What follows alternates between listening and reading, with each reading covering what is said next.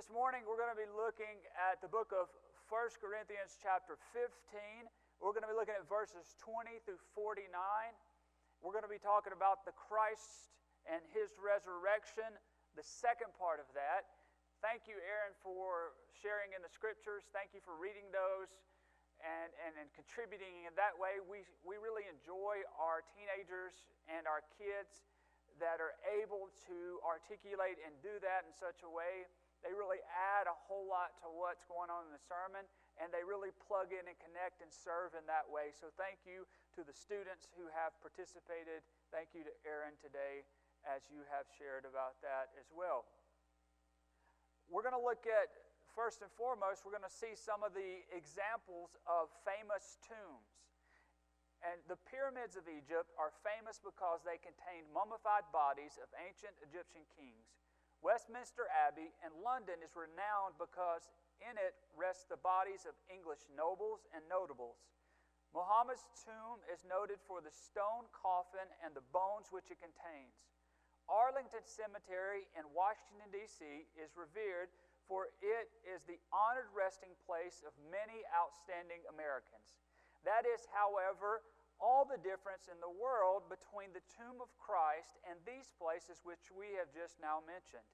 They are famous and draw visitors from afar because of what they contain, while the garden tomb is famous because it is empty. There is a difference among all of the things of this world which you have studied, read about, which many people hold dear. But they don't compare when you have Jesus Christ. And the faith that we have, the resurrection story, the redemption story of our lives that has left many, many changed forever.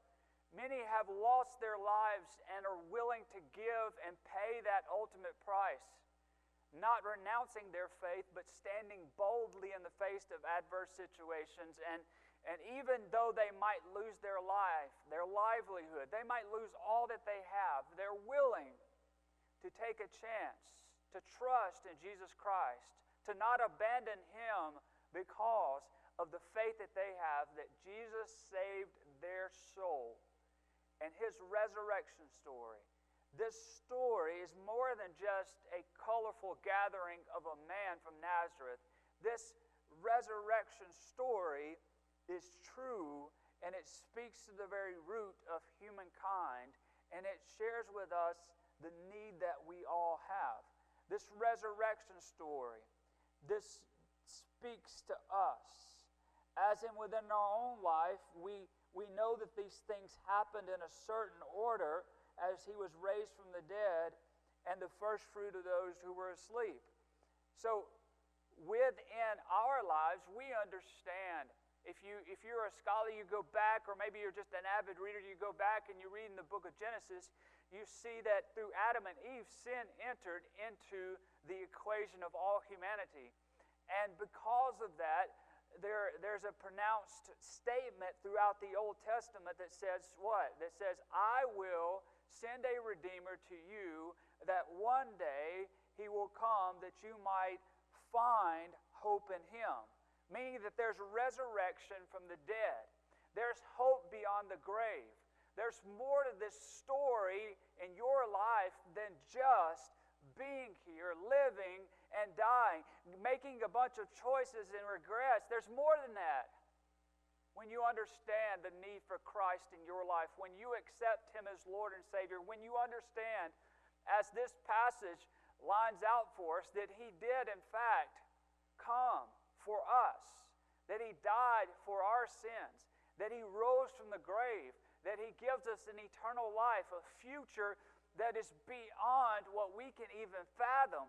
There's so many people that think they have an idea of what life is like in heaven, but I believe that it is far, far greater than that. We understand eternity is a long time, but we also understand that we have a decision to make while we're still, still in the here and now. Do we follow Jesus? Do we believe in the resurrected Savior? Or do we trust in our own understanding? Do we think that the world and its wisdoms and everything that it says, its version of right or wrong, is true? Or do we believe that what Jesus says is true? We have to make decisions because in Jesus there's an absolute right and wrong. In Jesus there is a redemption story of this man from Nazareth. In Jesus, there's a culmination of the entirety of the biblical narrative that hinges on a Redeemer. And the world is looking and was looking for some military leader.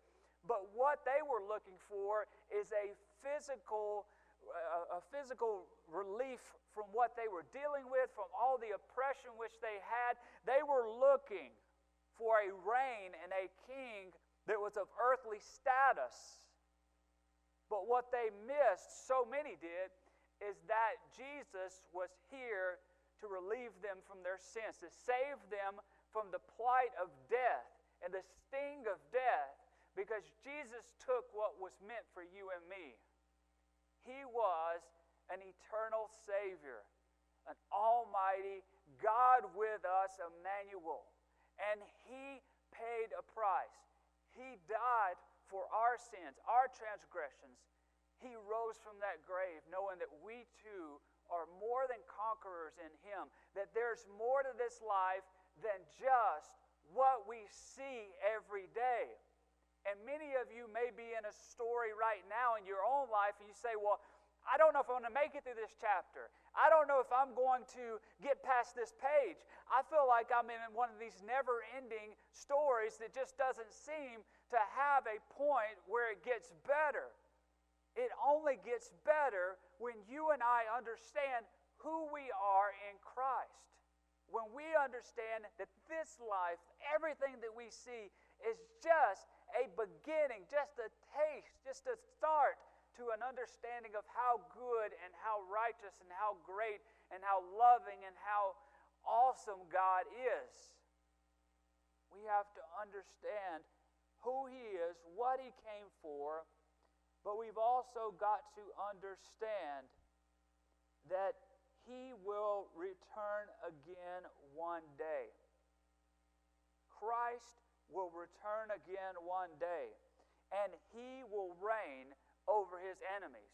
See, what you have to understand is that he is mightier and stronger than any of those that I mentioned at the beginning. He is mightier and stronger than Muhammad. He is mightier and stronger than any of these kings that were of great stature. And if you go and look at the pyramids, you see all of these wonderful artifacts that are worth so much earthly money, and, and they find these and they are just so happy with themselves for finding these things. But I guarantee you this if you ever go and search for yourself, you will not find the bones of Jesus Christ, the Nazarene.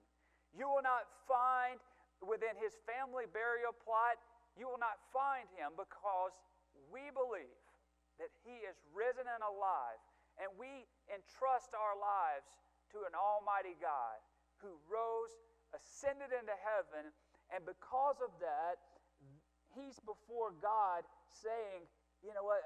I paid for them. They're with me. God Almighty required a sacrifice that only could be provided through Jesus Christ. So we must understand when Jesus returns, as it says in this passage, as it puts forward in our mind the book of Revelation that he will overcome the last enemy. What is the last enemy to overcome? The last enemy, according to this passage, is to overcome, is to overcome death, to abolish death. Even death, he is mightier than. Some of you would say, you know what, death has the final word. Death does not have the final word. Jesus does. If we understand Scripture and read it as it does, that you and I will stand before Him.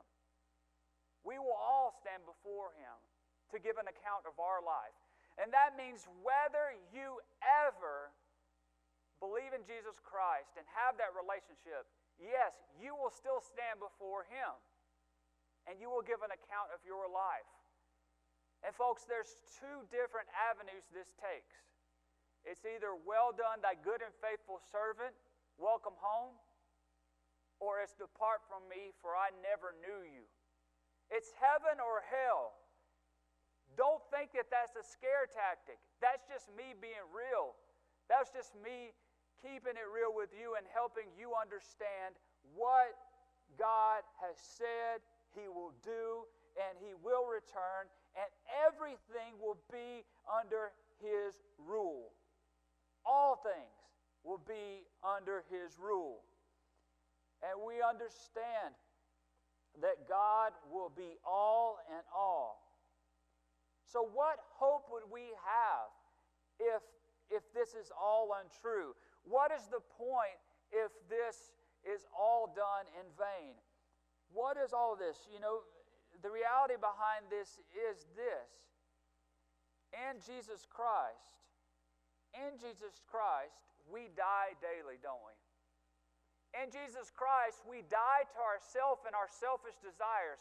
We put aside our plan for God's greater plan. Every single day, we wake up in our human mind, and, and the world tells us it's all about us, and the world tells us it's all about me, and it has us to look in a fine, focused lens and look at our own lives when God says something totally different he tells us He loves us. He tells us to look to others. He tells us to love others. He says, Love your enemies, love your neighbor, love all people because they will know that you are my followers. They will know that you're Christians by the way that you love.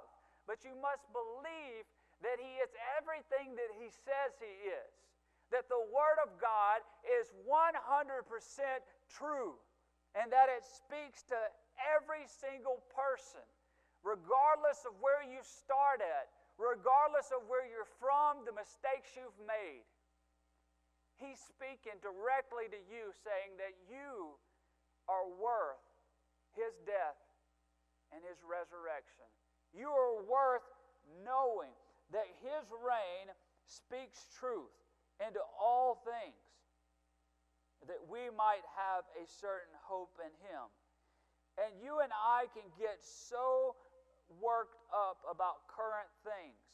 We ought to be worried about what God is doing in our lives. And the truth of the matter is, if you are evaluating if this is right, if this is wrong, if this is actually true or not, verse 32 brings it in and says, you know what? If the dead are not raised, let us eat and drink, for tomorrow we will die. What does this profit me if we say that? But also, verse 33 teaches us a valuable lesson do not be deceived. How many of you understand what it's like to be deceived? To be told one thing or led one way, only to be lied to or something not be right or something follow through. We all know what it feels like to be deceived or to be misled or misrepresented. We all know what that feels like. And the passage here is saying, do not be deceived. That means that you and I have to be on a heightened alert. We have to pay attention. We have to be on guard. We have to prepare ourselves. We have to know who we're with and who we're standing and what we're investing in and what we're doing has to matter. So we've got to watch what we're investing in and the people we're around. Because if we don't, we will be easily deceived. Because if we don't, we will be directed in a manner we didn't want to be in the first place. I've ran into so many people, and their, their words to me was, I didn't expect to ever be here. I didn't expect this to turn out the way that it did. Don't be deceived.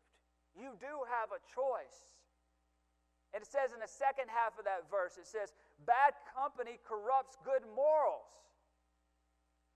Be sober minded. Stop sinning. There was a video I, I saw years ago, and one of the main characters in it said, Stop it. Stop doing it.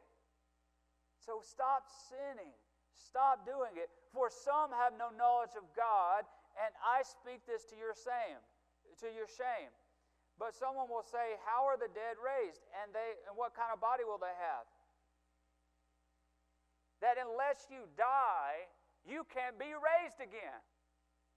So you and I, we're going to die. This body is temporary. But if we understand Jesus as our Lord and Savior, we know that that's just a temporary, but He's eternal. Eternal lasts forever. What we face, what we deal with, the people around us, yes, that's temporary. But, but God is forever. And what we focus in on and what we zero in on in our life matters. So, bad company, good morals, or corruption that happens because of that. Fourthly, the resurrection of the dead. Resurrection. So it says in this last part, verse 42 and following, it talks about the body, the resurrection of the dead. It says, So also is the resurrection of the dead. It is sown a perishable body and raised an imperishable. So, what does it matter? That the natural body would then also be a spiritual body. So in verse 45 it says, So it's written, the first man, Adam, became a living soul. That last Adam became a life giving spirit. What's it talking about? The last Adam, the second Adam. Who's it talking about? It talks about Jesus Christ being the one who ushered in this new covenant, this new way that, that just broke so many barriers and so many walls for you and I who were on the outside looking in. Those that didn't have a chance of redemption. Those that didn't have a chance of resurrection. Those that never had a chance of eternal life. Those that never got a fair shake in this life. Those that turned out at the end of a road that they didn't intend to go on. Jesus died and will come back for you. There's hope in his resurrection, there's life in him. We understand the difference between Adam in the Genesis narrative and Jesus in the New Testament. We draw two distinctions in that. But we understand, and I hope that you understand this day, that there's hope within the resurrection of the Christ.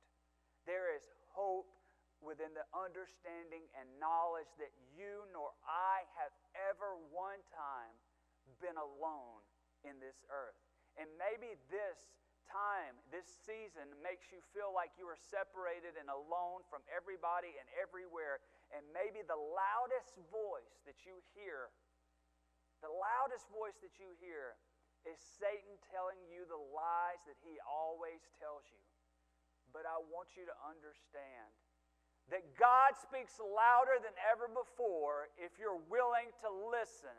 And he tells you that he loves you he tells you that He died for you, that when He was beaten and scourged, that was due for you and me, and He took it.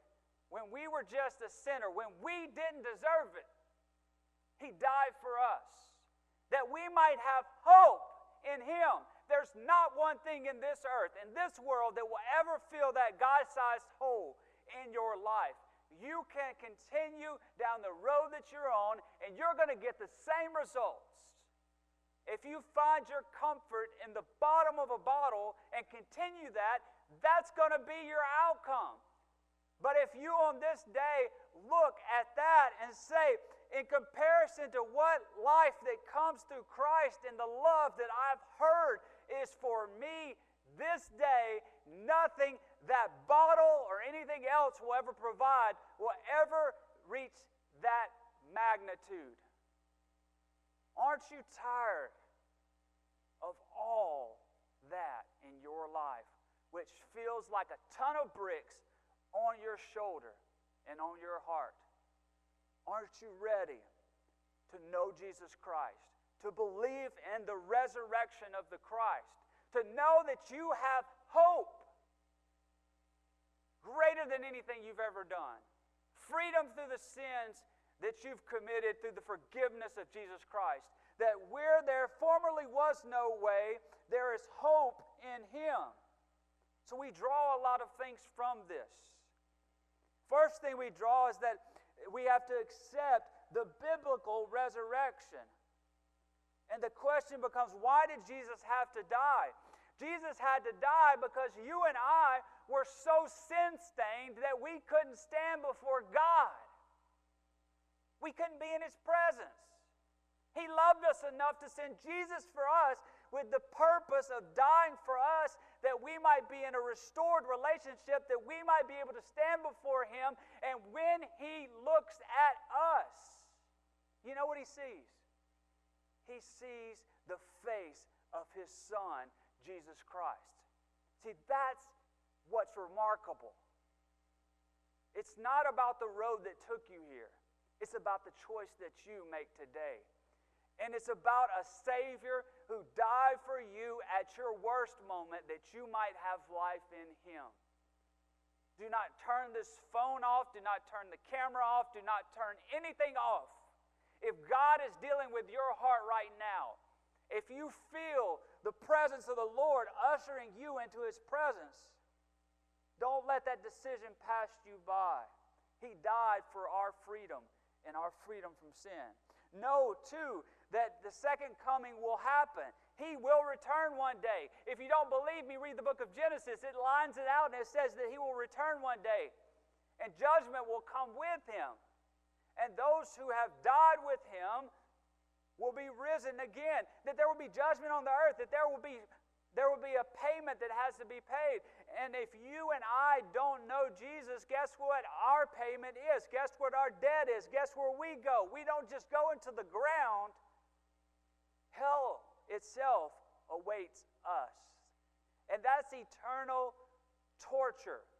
That is pain forevermore without relief.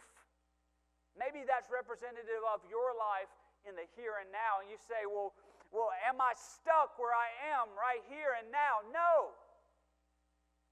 You're still here. Jesus is still offering this to you. It's your choice to accept or deny. He will come again one day.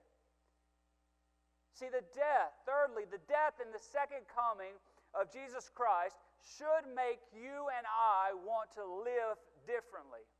For us who are believers in Christ, it should lead us with a passion, with a boldness, with a tenacity, with an understanding that, that tomorrow may never come. So we need to live today as if it's our last day. We need to give ourselves every day and die to Him every day. There needs to be some urgency because, if anything, this pandemic, if anything, this quarantine, if anything has been taught to us during this time, is that life is very short.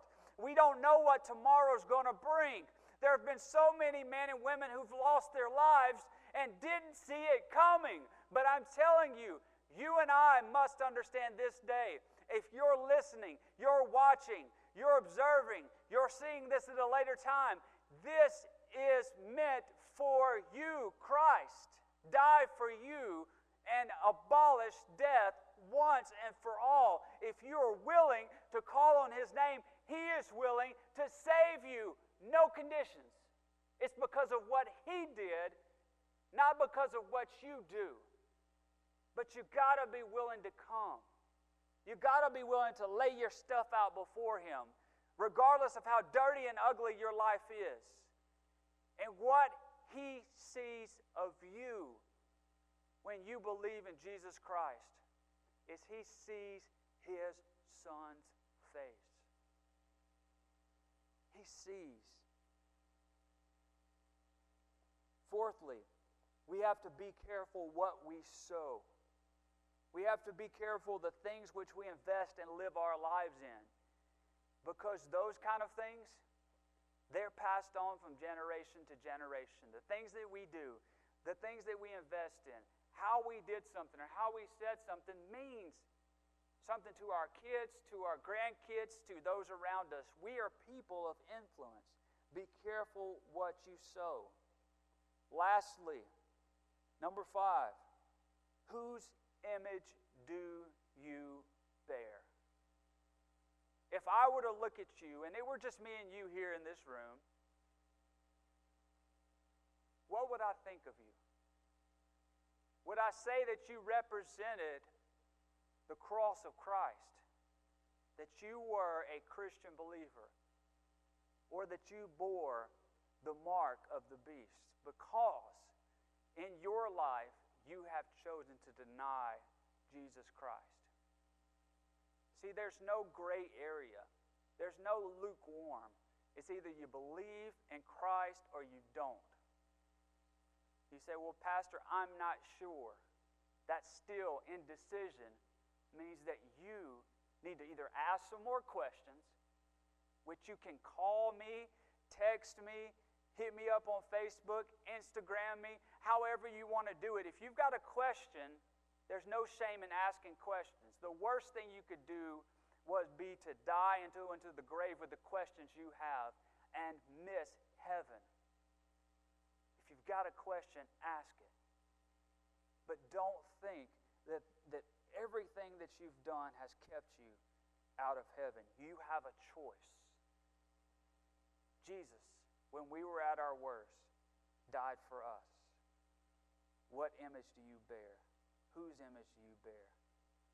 And if you need to make a decision on this morning, on this day, I beg you, I beg you and I plead with you, do that today.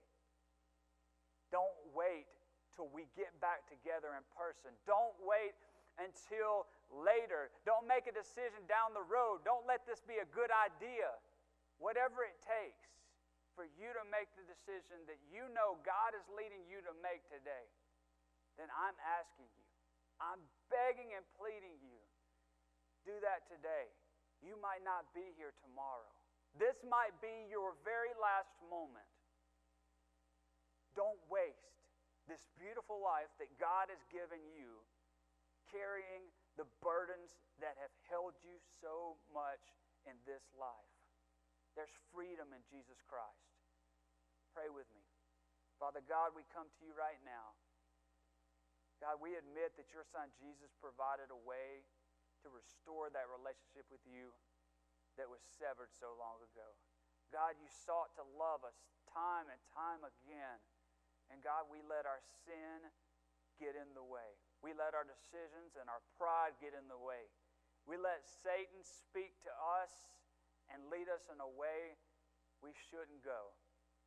Father God, so many of us don't understand how we ended up on this road how we ended up abandoned and alone, carrying the burdens that we never intended to carry. Father, there's freedom in Jesus Christ, that if we call on your name, admit the things which we have done, believe that you have died for our sins once and for all on that cross, that you rose from the grave, that if we trust in you, you will forgive us. And then we turn from that life, that old way, and we walk in a brand new start. Father God, I pray that you give someone here and now the courage to step out and do that. God, I pray as Christian believers, God, that you give all of us the ability to understand the urgency that we ought to have, the passion that we ought to have, the tenacity and boldness which we ought to speak from, because your strength, your might, your word resides in us. We're forever grateful for what you do, what you have done, what you always will do, because you never ever fail us. God, we love you. We thank you for what you have sustained us through thus far and what you will sustain us through in the days ahead. God, in your mighty name.